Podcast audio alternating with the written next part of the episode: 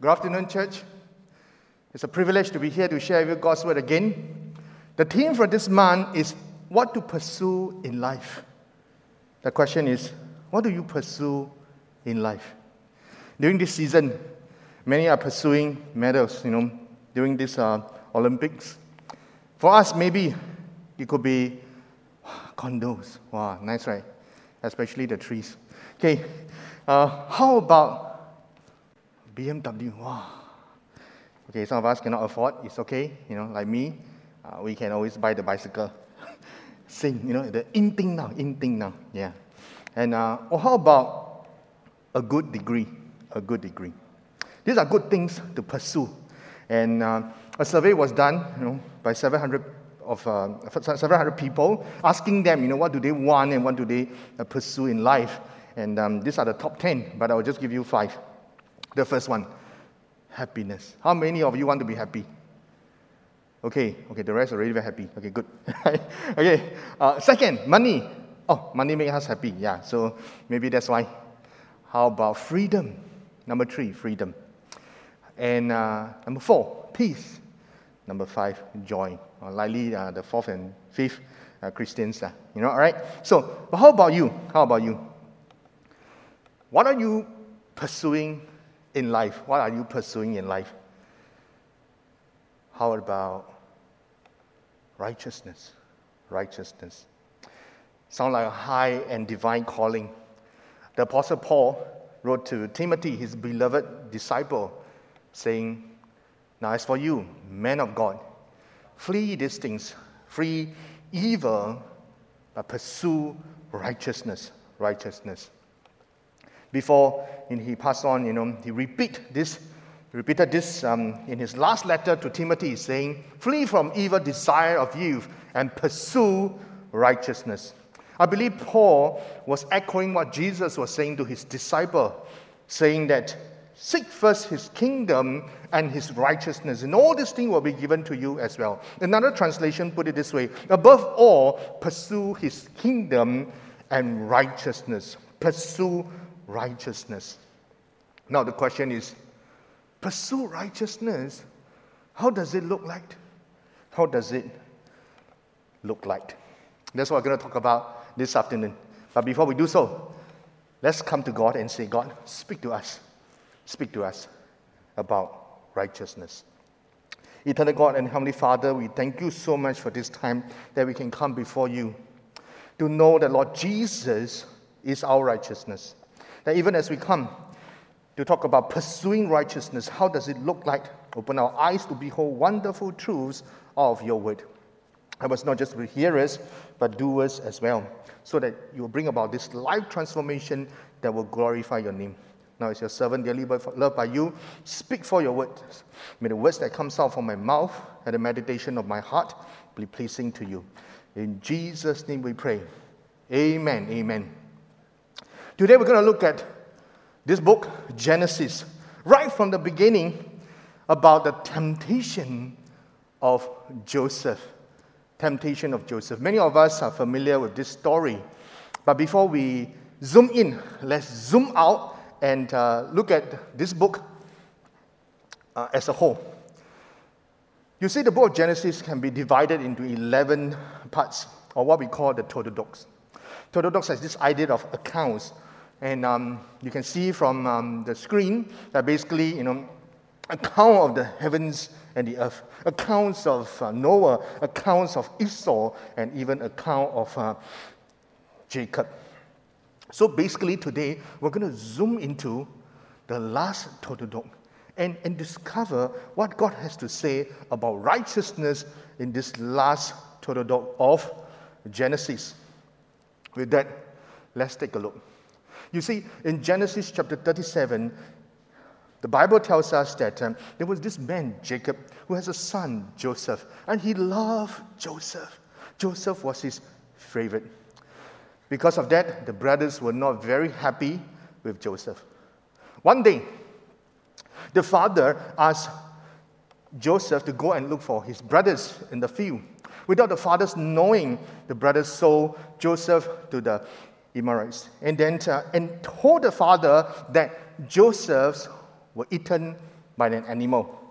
Oh, poor Joseph was then uh, sold to an Egyptian called Potiphar. But the Lord was with Joseph through it all.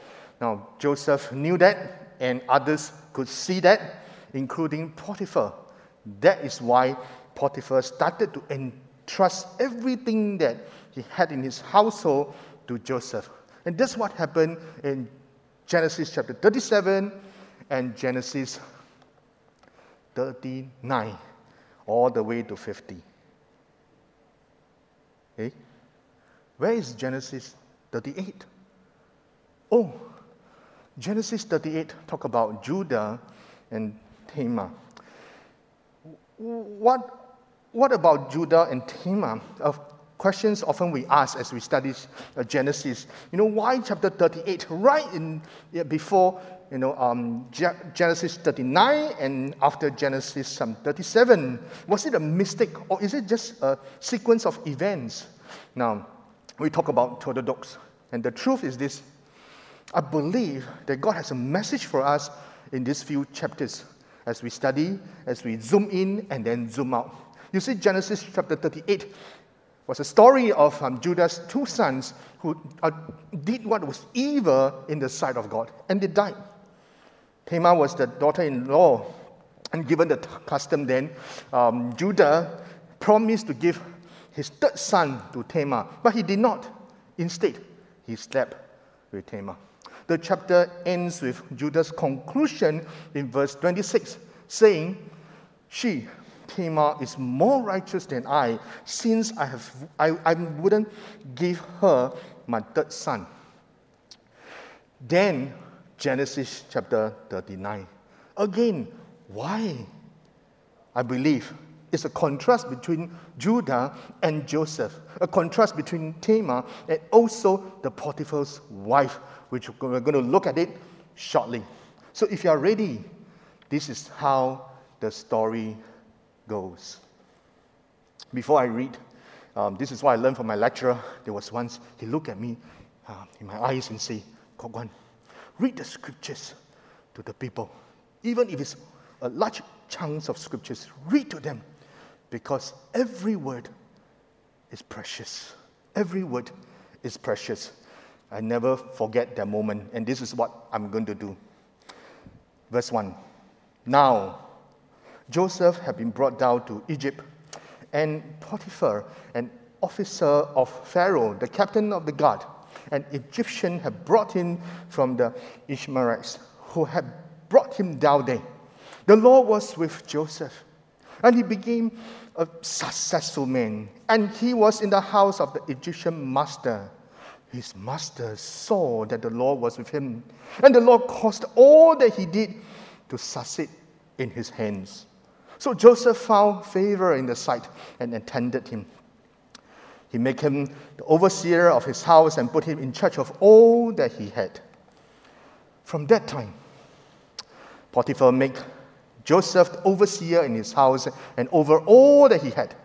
The Lord blessed the Egyptian house for Joseph's sake. The blessing of the Lord was on all that he had in house and field, everywhere. And so he left all that he had in Joseph's charge. Because of him, he had no concern about anything but the food he ate.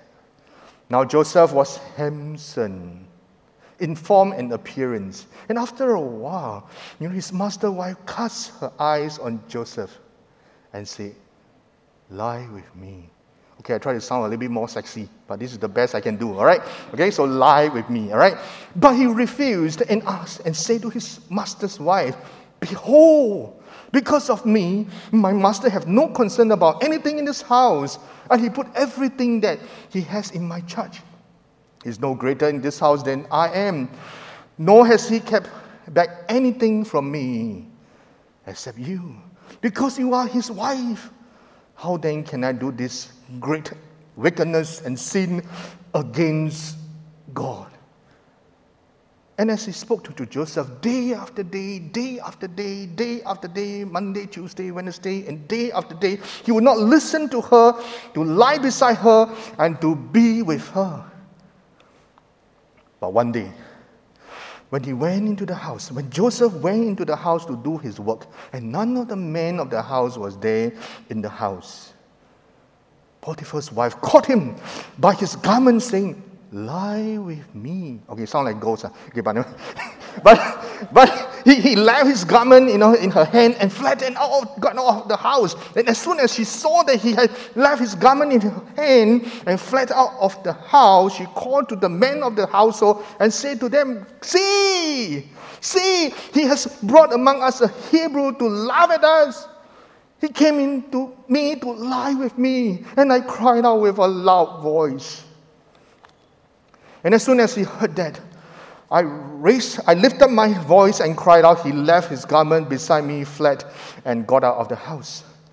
And he lay beside his garment by her until his master came home. And he told him the same story, saying, The Hebrew servant whom you have brought among us came to me to laugh at me. But as soon as I lifted up my voice and cried, he left his garment beside me and fled out of the house. As soon as his master heard these words and the wife spoke to him, This is the way your servant, your servant, your servant treated me. His anger was kindled. And Joseph master took him and put him into the prison, the place where the king's prisoners was confined and he was there in prison. But the Lord was with Joseph and showed him steadfast love and gave him favor in the sight of the keeper of the prison. The keeper of the prison put Joseph in charge of all the prisoners who were in the prison. Whatever was done there, he was the one who did it. The keeper of the prison paid no attention to anything that was in, in Joseph's charge because, because, because the Lord was with Joseph. And whatever Joseph did, the Lord make it succeed. The Lord blessed the reading of his word. Now Joseph was tempted. He did what was right in the sight of God. He flee. You know, in Hokkien we say he siam. You know, and uh, wow, what is the secret? What is the secret? Sounds so easy. He flee. Not really. He was tempted every day. Now, you see, Joseph was a hot blooded young man. And Potiphar's wife must have been such a beauty. How do we know? You see, first thing first, huh? All right. Potiphar was one of the most powerful men in Egypt, the head of Pharaoh's guards. To be his wife, wow, she must have been quite a beauty. The second, more obvious answer uh, is um, if she was not a beauty, then it will not be called temptation, it will be called a great escape. So, what was the secret of overcoming temptation? I believe Joseph has resolved in his heart to pursue righteousness. How do we know? How do you know? Listen to Joseph's words, and we will know. Because out of the overflow of our hearts, the mouth speaks. That brings us to the first point of the day. To be righteous only what is given. To be righteous, take only what is given. Listen to what Joseph said. Potiphar is not greater in this house than I am, nor has he kept back anything from me except you, because you are his wife. Potiphar would have many slaves, but Joseph was special because God was with Joseph Potiphar saw the difference. Verse 8 tells us that everything was put under the charge of Joseph. Verse 5 and 6 overseer of all. Beside the food he ate, everything, anything, all things under Joseph. But only one thing his wife, untouchable. Now, that is not given to Joseph, of course. So, Joseph, that is not yours. Don't take. Don't take. The Baptist John once said this a person cannot receive even one thing unless it is given him from heaven. Brothers and sisters, God has blessed us with so many things in life, so many things for us to enjoy. But there are some things that God has not given us. So, don't take. Don't take. You see, in history, we also see that um, right from the beginning, God has given Adam and Eve the Garden of Eden, but not the tree of knowledge of good and evil. So, don't take. And God has given David Israel and Judah, but not another person's wife, Bathsheba. So, David, don't take, don't take. Even Jesus, God has given him the 12 disciples, but not everyone for him to disciple. So take only what God has given. The question is, my brothers and sisters, what has God given you? And what God has not given you, do you know? Now, it's in our nature that uh, we often gravitate towards, you know, the forbidden, all right? Let's do a simple experiment. How many of you like to read? Your, oh, not, oh, okay, not many. What do you all do uh, usually? Yeah, all right. Okay, so, so okay, just imagine. Imagine you like to read. Just imagine, all right. Just for this uh, half an hour, all right. You imagine that you like to read, and then we're in this library. There are thousands and thousands of books, and then you're standing there, and then this is the instruction. You can stay as long as you want. You can read as many books as you want, as long as you want, as many as you want. All the books are made available for you, except one book, the book in the center. It's a special book. You must not read it and you must not even look at it. Now tell me, which is the book that you most likely would like to read in your mind? Is it a special book? I think it's that special book. Except those who don't like to read. You know, any book you also don't like, so it's okay. but the thing is like, oh, oh, that one book, that one book in the center. I, I don't know about the thousands of books, but what is inside that one book? It is in our nature that we gravitate towards the forbidden. But yet, whatever God has given to us, we are stewards. Whatever that God has not given to us, it's not, all, it's not ours. So don't take, don't take. Some of these things could be even good things money, possession, or even uh, position, offer, an offer, or an opportunity. But as we sought the Lord, we realized that it's not for us. Then, brothers and sisters, don't take. Don't take. One of the lessons I've learned about marriage is this. When I say I do to my wife years ago, I have also said I wouldn't to the rest of the world. I understand that not all marriages are always smooth sailing. However, that does not give us the reason to take what is not ours. Marriage is a straightforward example. But how about areas that are not so clear? A job offer, an investment, a career progressions. How do we know that it is of God or not of God? If it's of God, it must be aligned with God's word. And the way to pursue and to have it must also be aligned with God's word. And in the end, we must be able to thank God for it. If we find that we cannot thank God for that thing after we have taken it, I think we really had to consider again if this is really of God.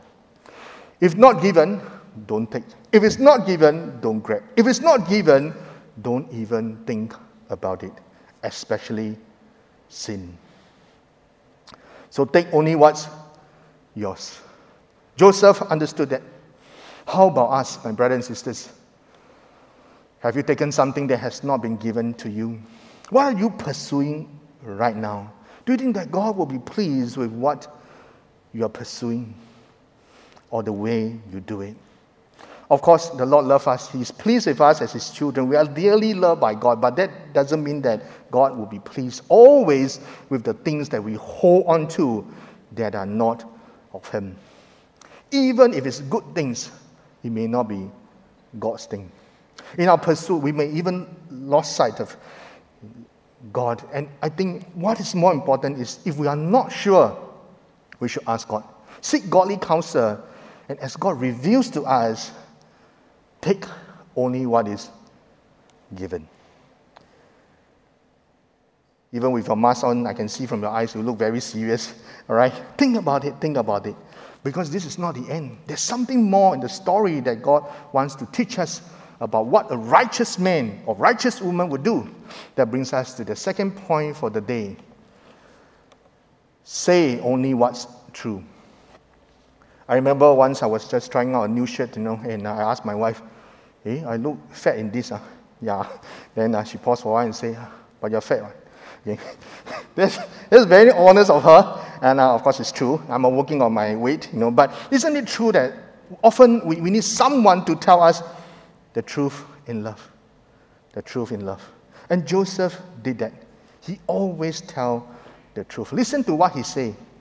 My master has no concern about anything in the house. He had put everything that is under his charge into, into my hands. You know, it is true because verse 5 tells us that Potiphar did that. And he continued to say that, you know, except his wife. That's also true. Listen to what Potiphar's wife said. This Hebrew servant whom you have brought among us. Oh, that's true. Okay? And then uh, he, he lost garment and fled. Oh, that is also true. But the one in red came in to me to laugh at me. Hey, that's not true.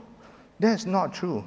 Because verse 11 tells us that, you know, Joseph went into the house to do his work, not to go and laugh at her. And what is more important is that she missed out and um, a few important words.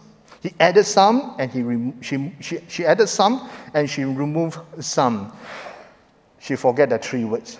Not I love you, but lie with me, lie with me. Added and remove. Half truth, half lies.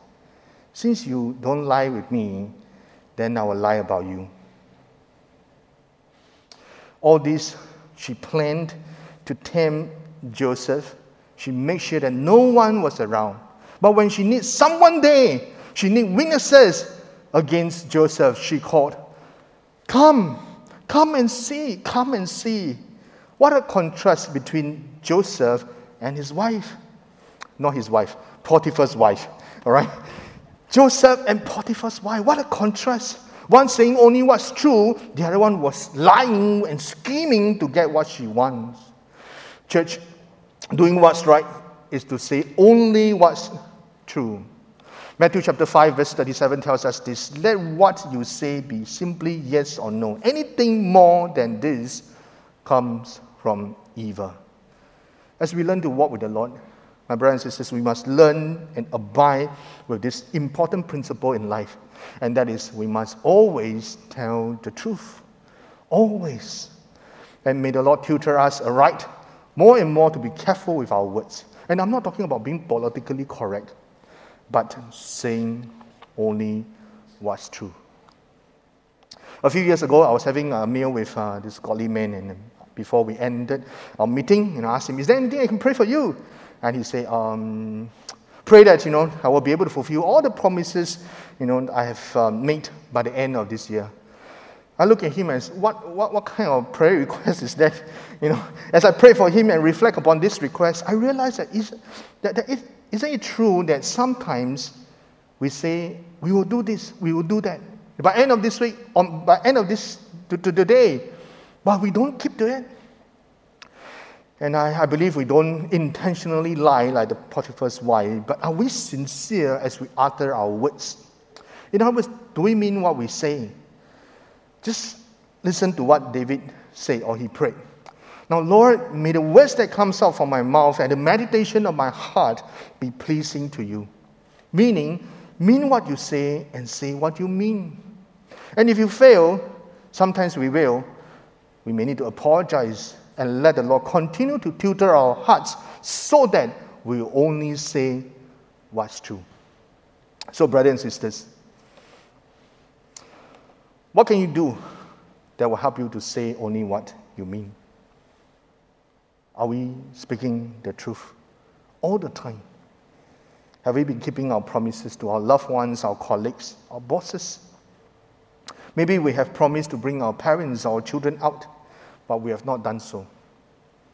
Coming Monday, Tuesday, holiday, reflect upon it and see if you could do something about it. Or perhaps we we tell people, say, well, I wish to meet you, you know, we, we, we hope to catch up with you. But inside, actually, you don't. Then don't say. Then don't say. Or you want to help people, but you can't. You look at your schedule, you really cannot. Then don't offer. Don't offer. Mean what you say, say what you mean. Now, no condemnation, but church, let's be a church that say what we mean and mean what we say. Because that is what a righteous man, a righteous woman should learn to do. So, to pursue righteousness, we need to take only what's given and say only what's true. Is that all? Yes, words are important, but our actions are also, or as, or more important. That brings us to the last point for the day that we need to do what's right. A married couple was walking down the road and saw another couple where this guy gently and lovingly hugged the lady beside him. The wife then turned to the husband and said, You see, you know, so romantic. You know, how I wish you can hug the lady the way the guy hugged her. Then the husband looked at them and said, Cannot lah. How can I go and hug the lady when I don't even know her? You know? All right. So the, you see, the husband said the wrong thing, but at least he know what he should not do. The truth is, wisdom tells us the right thing to do, but righteousness only comes when we do the right thing. When we do the right thing. Listen to what Joseph said. How then can I do this great wickedness and sin against God? Joseph saw how the Lord has blessed him. If he was, he, if he was still with his father Jacob, he could have been just a spoiled child. But now, look at where he was. The Lord has blessed him. Having this gratitude, what did he do when he was tempted? He flee. He flee. Now, pursue righteousness involve also shunning away from evil. Not just don't do, but do something more. Not just do something more, but do something right. Not just do something right, but do it consistently. Verse 10 tells us this.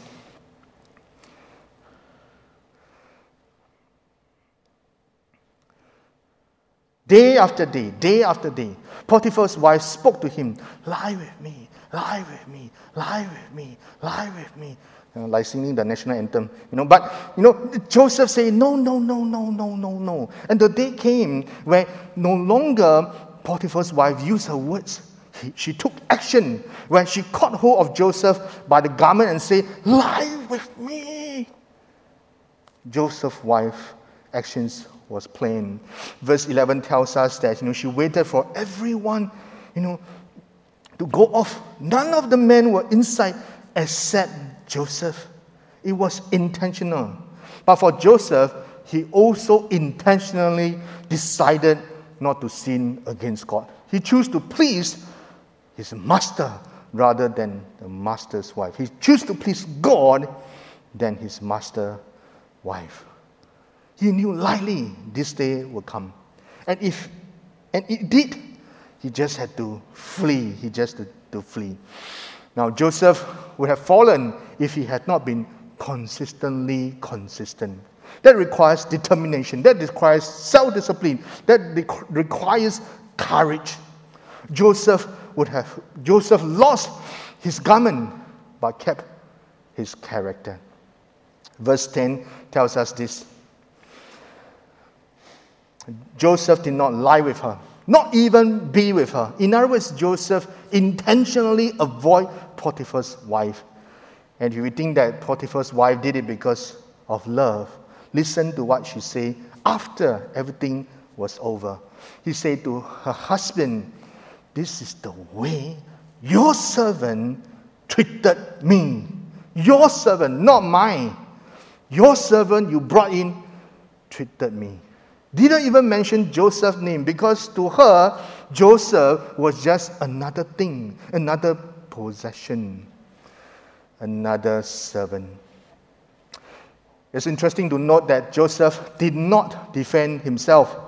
Some suggested that Potiphar knew exactly what happened. It was calculated that Joseph would have served this house for more than 10 years. In other words, Potiphar would have known Joseph well enough and I'm sure he knew his wife well enough as well. If not for such an incident, Joseph would have been put to death. However, he was put to jail. Going to the prison could be a relief or even an escape for Joseph before something worse happened. And what is more important in verse 21 tells is that God continued to show his steadfastness and favor to Joseph. Very quickly, he was put in charge of the prisoners. A criminal to take care of criminals. How can that be? Until we read the last part of this chapter, giving us the reason because the Lord was with Joseph. And whatever he did, the Lord make it succeed. This verse is precious to Joseph. Why? Why? Because his brothers had betrayed him, but God was still with him. His, when Potiphar's wife accused him, God was still with him. When Potiphar put him in prison, God was still with Joseph. Is that good enough? I think so for Joseph. The question is, brothers and sisters, when we choose to do what's right, and then we realize, eh, the result different from what we expected, but God is still with us. Is that good enough for you? Our God is with us. We need to learn from Joseph to resolve in our heart not to sin against God. Now it's easy said than done. To flee, you know, just wear your running shoes and then run, is it? No, no, no. You know, we need to prepare ourselves before temptation hits. So what do we do? Allow me to suggest to you four keys, four things that you can keep. Um, for me, that has helped me. Hopefully, it helps for you. The first, keep our time with the Lord intact. Keep our time with the Lord intact. Spend time with God daily. And don't be surprised, the Lord will warn you. Keep a short account with God. The truth is, we are sinners saved by grace. If we fail, confess, repent, and lean on God's grace to help us again. My brothers and sisters, God loves us. He wants to help us. Number three, keep, an account, keep accountable to people who can speak into our lives. Hold each other accountable as brothers and sisters. I've asked some pastors and elders you know, separately to hold me accountable. You know, because I, because I think this is very important. I told them that if ever you sense that I've crossed the line or wonder why I do what I do, please, please confront me. Number four, keep in mind what would happen if we fall. Take some time to reflect about the consequences you know, if we fall. There are consequences to sin. This is the reality. God can forgive us, but there are consequences. I'll make a list for myself. I encourage you to do that as well tonight. Just take a piece of paper and write down what would happen if you fall. For me, my wife would be deeply hurt. I wouldn't know how to face my children. I told them, follow God. And then after I do otherwise, my parents and in law will be disappointed. They trust me. My in law trust me and, and, and give Winnie's hand to me. They would have been disappointed. My ministry and study would have been a waste. The people that I mentored would have been stumbled. My mentors who spend time with me, tutoring me, teaching me, their time would have been wasted. And worse, I would have disgraced God's name and grieve Him. And grieve Him. So don't, don't. Take some time to pen that down. I still remember before I became a teacher, I was uh, working in an IT company. I had to travel quite a bit. It was uh, once, uh, there was once I went overseas for training. Uh, during the training, the distributor, you know, shared with us, you know, some of his products. And uh, then after that, you know, after the, the, the, the training, he told me, hey, you should try the massage in this hotel, very good, uh, you know, and uh, you must try, you know. Wow. So he sounded so convincing about the massage more than the product that he tried to sell. Yeah. So, so I thought, I got a little bit time, you know, before I go to office tomorrow, you know, maybe I should give it a try.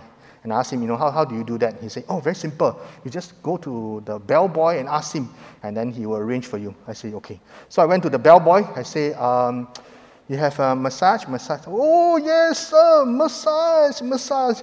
Clean or unclean?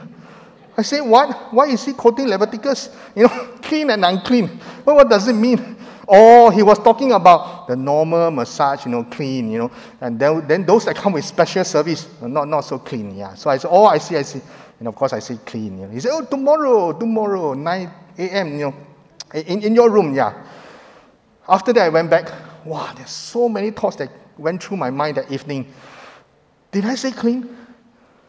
Or, or did I say unclean? Oh dear. You know, I, I'm not sure, you know.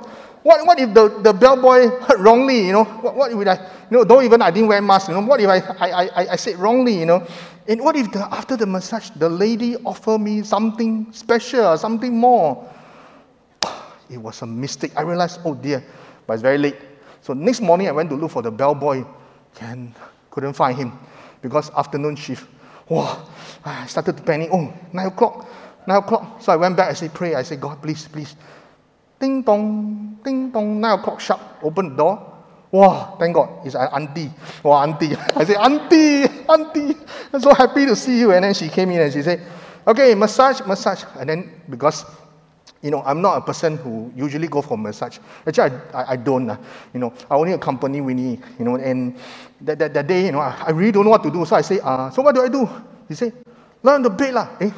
Oh, sounds familiar. Lie on the bed. Okay, so I, I say, okay, okay. Yeah. And what? I, she was so strong. And I must say that it was one of the best, actually the best massage I ever had. She was so strong. You know, so after everything I packed, you know. And I saw the distributor again. And he asked me, hey, do you, go, you try the massage now? I said, yeah, yeah. I said, wow, very good. She's very strong. He said, yeah, you know. And then and, and he told me this. He said that, you know, this um, aunties, right, you know, they, they, they, they are not from, they are not local. Usually they, they are, you know, uh, in another town and then they'll come to the city, you know, to, to, um, to to find uh, jobs, you know, so that, you know, uh, they can earn a little bit more. So likely, you know, she was a farmer, you know, so strong that can turn a cow upside down. I say, yeah, yeah. Hey, how come I feel like a cow now? You know, when he said that, like, uh, okay, yeah, yeah. But thank God it went well in the end, you know. Now, now the truth is this. Actually, uh, I could count uh, the number of times uh, I was placed in such situation. Not, not massage, but similar situation. And each time, the four keys I share with you work for me. Now, this is actually a very good place to end the message. Pack up, and then you say, wow, wow, you know, very thankful for our pastor, you know, thankful for our elder. Well, if I do so, I don't think it may be very helpful for some of us. Why? Because in sharing such testimony, sometimes there's a few possible outcomes. For example, I don't face such situation. I don't face such problems. Not relevant for me. But the truth is, we all face different kinds of temptations. It could be money, could be power, could be anger, could be lies, or something else, not just lust. And yet, God expects us to do what's right. Or the second group might felt condemned. Actually, I failed. I failed. And then you, you, you, you sense this, this sense of guilt, and then you, you, you do not know what to do. No condemnation. No condemnation. I'll share a little bit more. And the last one is even more dangerous. When you place your elders and pastor on the pedestal and say, wow, they are invincible. That is not true. Because the reality is we are as vulnerable as you. You need to pray for us that God will protect us from temptations. So, how do we respond to preaching of such text and testimony in the Bible? That's where I want to bring you back to Genesis the Toledot. You see, I started the message telling you that Genesis can be divided into 11 parts, or the Toledots. And we are looking at the last one. You see, chapter 37 to 38 is part of this Toledot. And they come together not by pure coincidence or mere sequence of events. Because if God is trying to say that, see, Judah failed, Joseph was the righteous man. Learn from Joseph. Then the question is, why did God choose Judah to be the ancestors of Jesus? The lion of Judah. Why not Joseph? Or some may say that, oh, because Joseph, uh, you know, was righteous, but Judah repented. In Genesis chapter 44, Judah was prepared to take the place of his brother Benjamin when he was in danger. And that's true.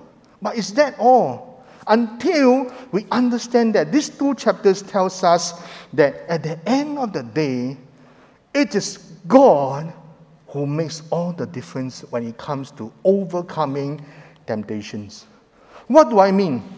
Look at Genesis chapter 39, how it begins and it ends. It says that the Lord was with Joseph and gave him success in all and whatever he did.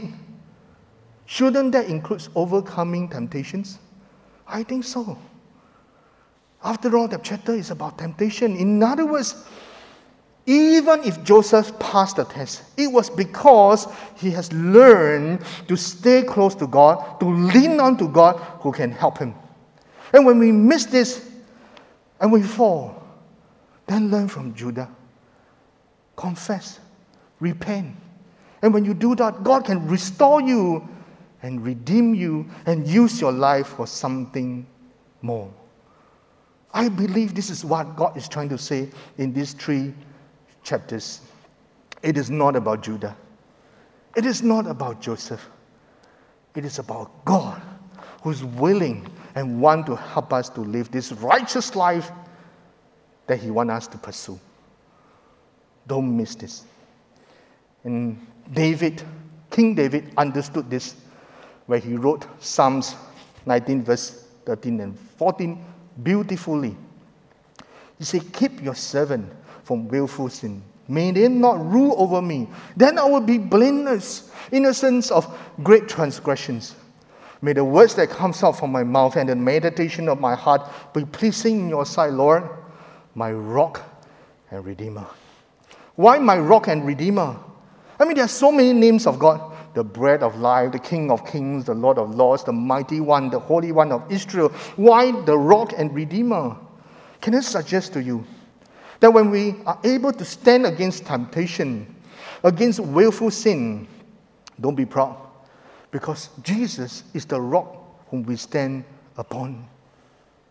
But if we fail, then we can turn to the same God, our Redeemer, who can redeem us, restore us, like how he did for Judah and David. Jesus is our rock. Jesus is our redeemer. Genesis 37 to 39 is about a righteous God who wants us who wants to help us to pursue righteousness with his help. So brothers and sisters, do you need God as your rock and redeemer? Jesus is our rock. Don't be proud if we can stand firm. Jesus is Jesus is our rock. Jesus is our redeemer. Don't be condemned because of what Jesus has done on the cross for us. It is good enough. That doesn't mean that we can continue to go and sin. Rather, we can continue to pursue righteousness again. So, are we then relying on God to do the next right thing? There is always the next right thing to do the next one, and the next one. Pursue righteousness. Keep pursuing righteousness. The next right thing. Keep pursuing it. And the challenge that Paul gives to Timothy is given to us today as well. Paul wrote, Now, men of God, women of God, flee from all these things, all these evil things, and pursue righteousness. The text addresses us as men of God and women of God. Eh? Well, I'm not a man of God. I'm, I'm, not, a right, I'm not a woman of God. Oh, until we understand where Paul was coming from. You are a man of God. You are a woman of God because you belong to God. God redeemed your life. You are a man of God. You are a man of God. You are a woman of God. You are a woman of God. You are a man of God. You are a man of God. Even those online, you are a man of God or a woman of God because you belong to God. So, since we are all men of God and women of God, flee from evil and pursue righteousness as God's holy people. Knowing that you are a man of God and woman of God, then live as one. Live as one. And when we do that, we realize that, eh, Christ is formed in us. Christ is formed in us. You may say that, how to pursue righteousness? Still not getting it. Take only what's given. Say only what's true. And do only what's right. And as we continue to do so together as a church, having Christ in us, then the next time when someone come on this stage and say, pursue righteousness, how does it look like? Then we will hear God say,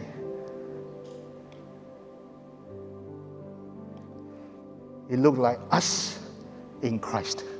It looked like us in Christ. That's what and how righteousness look like. Let's close in prayer. Just close your eyes and bow your heads before the Lord.